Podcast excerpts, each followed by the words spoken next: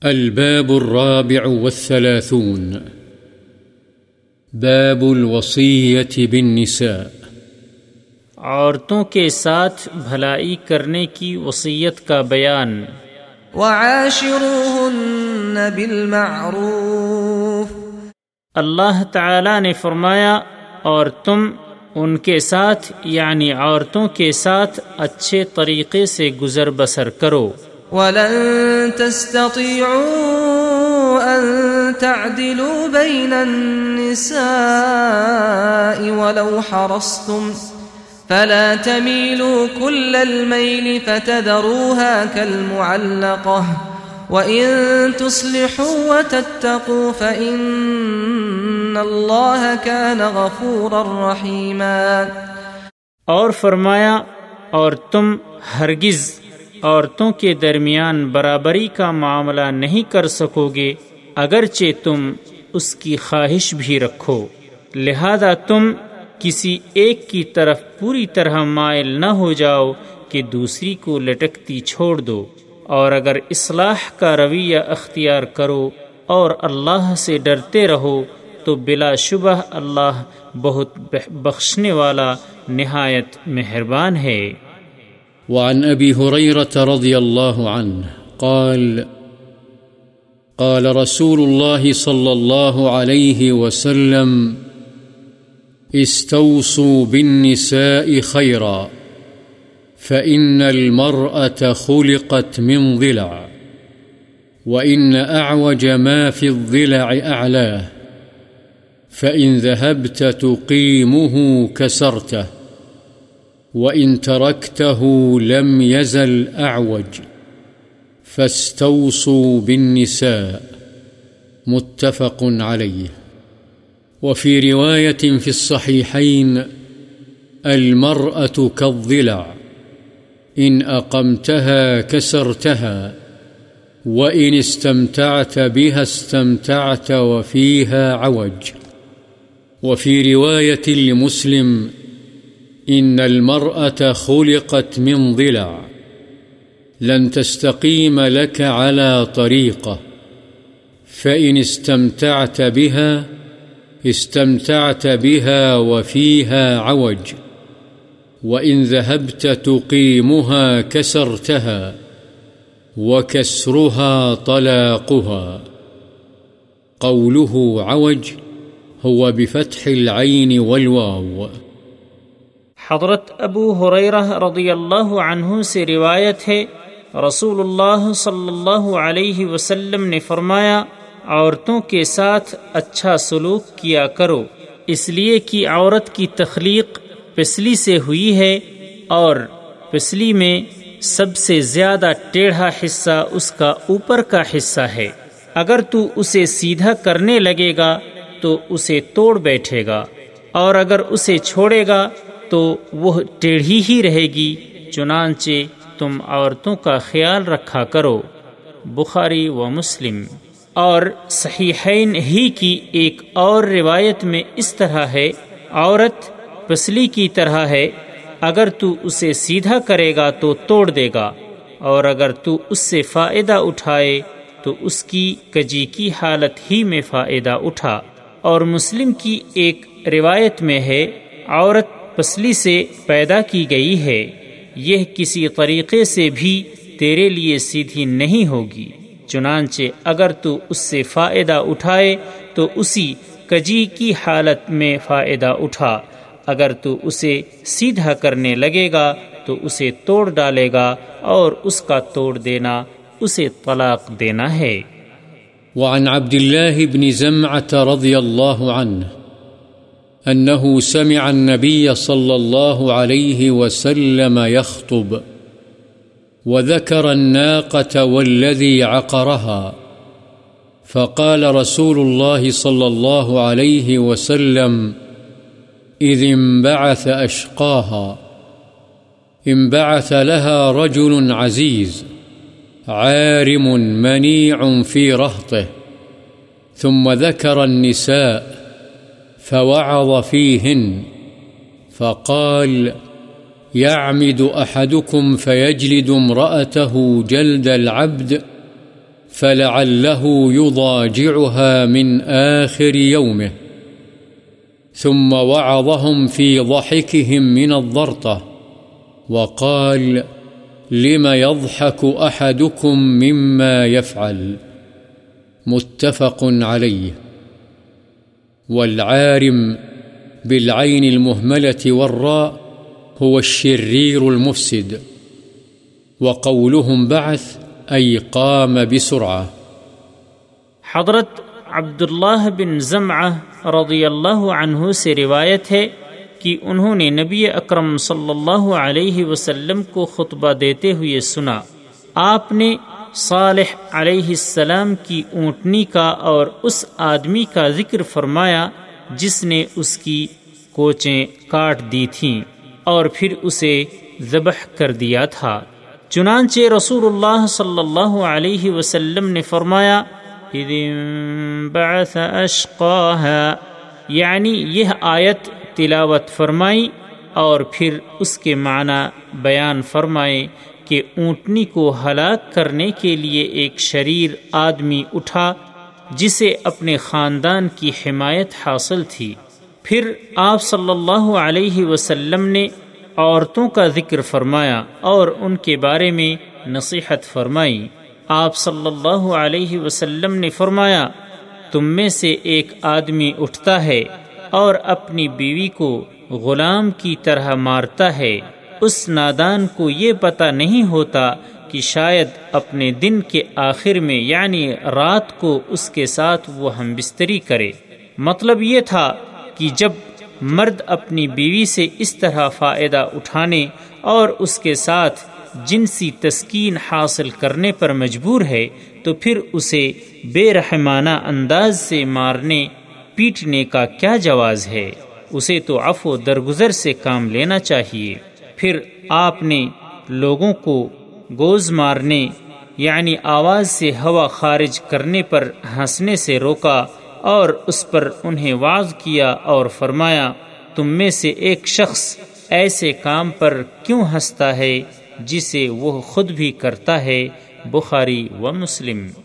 وعن ابی حریرت رضی اللہ عنہ قال قال رسول الله صلى الله عليه وسلم لا يفرك مؤمن مؤمنة.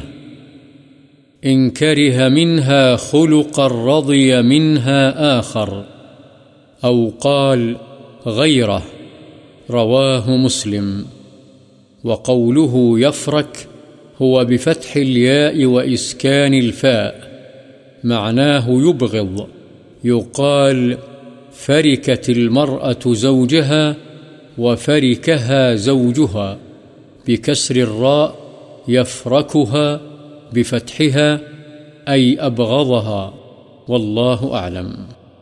حضرت ابو حریرہ رضی اللہ تعالی عنہ سے روایت ہے رسول اللہ صلی اللہ علیہ وسلم نے فرمایا، مؤمن مرد، ایماندار عورت یعنی بیوی سے نفرت نہ کرے۔ اگر اس کی کوئی ایک عادت یا صفت اسے ناپسند ہوگی تو اس کی کسی دوسری صفت سے وہ خوش بھی ہوگا۔ وعن عمر بن الأحوص الجشمي رضي الله عنه أنه سمع النبي صلى الله عليه وسلم في حجة الوداع يقول بعد أن حمد الله تعالى وأثنى عليه وذكر ووعظ ثم قال ألا واستوصوا بالنساء خيرا فإنما هن عوان عندكم ليس تملكون منهن شيئا غير ذلك إلا أن يأتين بفاحشة مبينة فإن فعلن فاهجروهن في المضاجع واضربوهن ضربا غير مبرح فإن أطعنكم فلا تبغوا عليهن سبيلا ألا إن لكم على نسائكم حقا ولنسائكم عليكم حقا فحقكم عليهن ألا يوطئن فرشكم من تكرهون ولا يأذن في بيوتكم لمن تكرهون ألا وحقهن عليكم أن تحسنوا إليهن في كسوتهن وطعامهن. رواه الترمذي وقال حديث حسن صحيح. قوله صلى الله عليه وسلم عوان، أي أسيرات، جمع عانية بالعين المهملة، وهي الأسيرة، والعاني الأسير. شبه رسول الله صلى الله عليه وسلم المرأة في دخولها تحت حكم الزوج بالأسير. والضرب المبرح هو الشاق الشديد، وقوله فلا تبغوا عليهن سبيلا، أي لا تطلبوا طريقا تحتجون به عليهن وتؤذونهن به، والله أعلم. حضرت عمر بن احوص جشمی رضی اللہ عنہ سے روایت ہے، انہوں نے نبی صلی اللہ علیہ وسلم کو حجت الوداع کے خطبے میں فرماتے ہوئے سنا، آپ نے پہلے اللہ تعالی کی حمد و ثنا بیان کی اور واض و تذکیر کی، اس کے بعد فرمایا، سنو عورتوں کے ساتھ اچھا سلوک کیا کرو، اس لیے کہ وہ تمہارے پاس قیدی ہیں۔ تم ان سے اس کے علاوہ یعنی ہم بستری اور اپنی عصمت اور تمہارے مال کی حفاظت وغیرہ کے علاوہ اور کچھ بھی اختیار نہیں رکھتے۔ اور جب وہ اپنا یہ فرد ادا کر رہی ہوں، تو پھر ان کے ساتھ بدسلوکی کا کیا جواز ہے؟ ہاں اگر وہ کسی کھلی بے حیائی کا ارتکاب کریں، تو پھر تمہیں انہیں سزا دینے کا حق ہے۔ چنانچہ اگر وہ ایسا کریں تو انہیں بستروں سے علیحدہ چھوڑ دو اور انہیں مارو، لیکن اذیت ناک مار نہ ہو۔ پھر اگر وہ تمہاری فرما برداری اختیار کر لیں تو ان کے لیے کوئی اور راستہ مت ڈھونڈو یعنی طلاق وغیرہ دینے کا مت سوچو۔ یاد رکھو، جس طرح تمہارا حق تمہاری بیویوں پر ہے اسی طرح تمہاری بیویوں کا حق تم پر ہے۔ بس تمہارا حق ان پر یہ ہے کہ وہ تمہارے بستر ایسے لوگوں کو نہ روندنے دیں جنہیں تم ناپسند کرتے ہو، اور ایسے لوگوں کو گھر کے اندر آنے کی اجازت نہ دیں جنہیں تم اچھا نہیں سمجھتے۔ چاہے وہ کوئی اجنبی مرد یا عورت ہو یا بیوی کے محارم و اقارب میں سے ہو۔ سنو، اور ان کا حق تم پر یہ ہے کہ تم ان کے ساتھ ان کی پوشاک اور خوراک میں اچھا سلوک کرو۔ یعنی طاقت کے مطابق یہ چیزیں احسن طریقے سے انہیں مہیا کرو۔ اسے ترمدی نے روایت کیا ہے اور کہا ہے، یہ حدیث حسن صحیح ہے۔ وعن معاوية بن حيدة رضي الله عنه قال، قلت يا رسول الله ما حق زوجة أحدنا عليه؟ قال، أن تطعمها إذا طعمت، وتكسوها إذا اكتسيت، ولا تضرب الوجه ولا تقبح، ولا تهجر إلا في البيت. حديث حسن رواه أبو داود. وقال، معنى لا تقبح، أي لا تقل قبحك الله. حضرت معاویہ بن حیدہ رضی اللہ عنہ سے روایت ہے کہ میں نے رسول اللہ صلی اللہ علیہ وسلم سے پوچھا، ہم میں سے کسی کی بیوی کا اس پر کیا حق ہے؟ تو آپ صلی اللہ علیہ وسلم نے فرمایا، جب تو کھائے تو اسے کھلا، جب تو لباس پہنے تو اسے بھی پہنا، اور اس کے چہرے پر مت مار۔ نہ اسے برا بھلا یا بدصورت کہہ اور اس سے بطور تنبیہ علیحدگی اختیار کرنی ہو تو گھر کے اندر ہی کر۔ یہ حدیث حسن ہے، اسے ابو داود نے روایت کیا ہے اور کہا ہے کہ لا تقبح کے معنی ہیں۔ اسے یہ نہ کہہ کہ اللہ تجھے قبیح بنا دے یا تیرا بیڑا غرق کر دے۔ وعن أبي هريرة رضي الله عنه قال قال رسول الله صلى الله عليه وسلم أكمل المؤمنين إيمانا أحسنهم خلقا، وخياركم خياركم لنسائهم. رواه الترمذي وقال حديث حسن صحيح.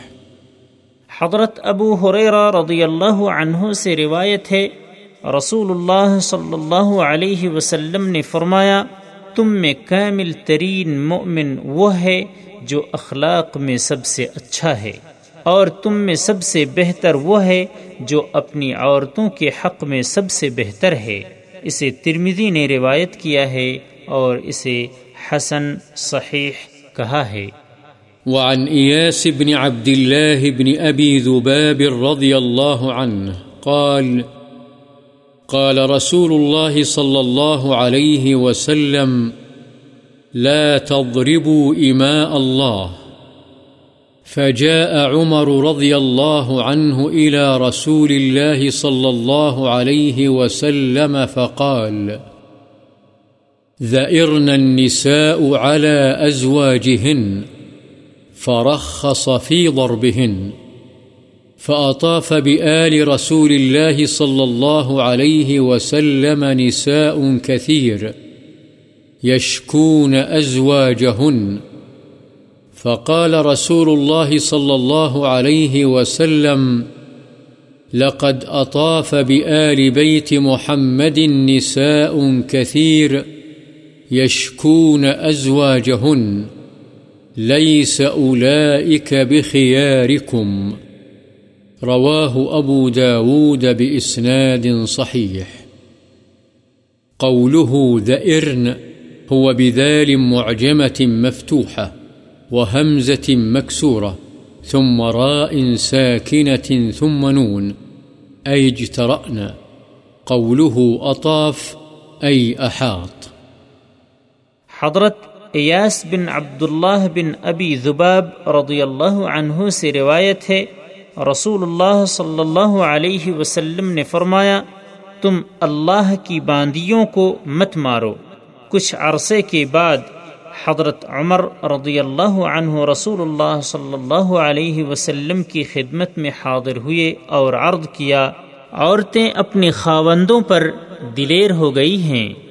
تو رسول اللہ صلی اللہ علیہ وسلم نے ان کے مارنے کی رخصت عنایت فرمائی، جس پر مردوں نے عمل کیا۔ تو رسول اللہ صلی اللہ علیہ وسلم کی ازواج متحرات رضی اللہ عنہن کے پاس کثرت سے عورتیں آنے لگیں، جو اپنے خاوندوں کی شکایت کرتی تھیں۔ چنانچہ رسول اللہ صلی اللہ علیہ وسلم نے فرمایا محمد صلی اللہ علیہ وسلم کے گھر والوں کے پاس بہت سی عورتوں نے ہجوم کیا ہے جو اپنے خاوندوں کی شکایت کرتی ہیں۔ یاد رکھو، ایسا کرنے والے لوگ تم میں بہتر نہیں ہے اسے ابو داود نے صحیح سند کے ساتھ روایت کیا ہے۔ وعن عبد الله بن عمرو بن العاص رضي الله عنهما أن رسول الله صلى الله عليه وسلم قال، الدنيا متاع وخير متاعها المرأة الصالحة. رواه مسلم. حضرت عبداللہ بن عمر بن عاص رضی اللہ عنہما سے روایت ہے، رسول اللہ صلی اللہ علیہ وسلم نے فرمایا، دنیا ساز و سامان ہے۔ اور دنیا کا بہترین سامان نیک عورت ہے مسلم۔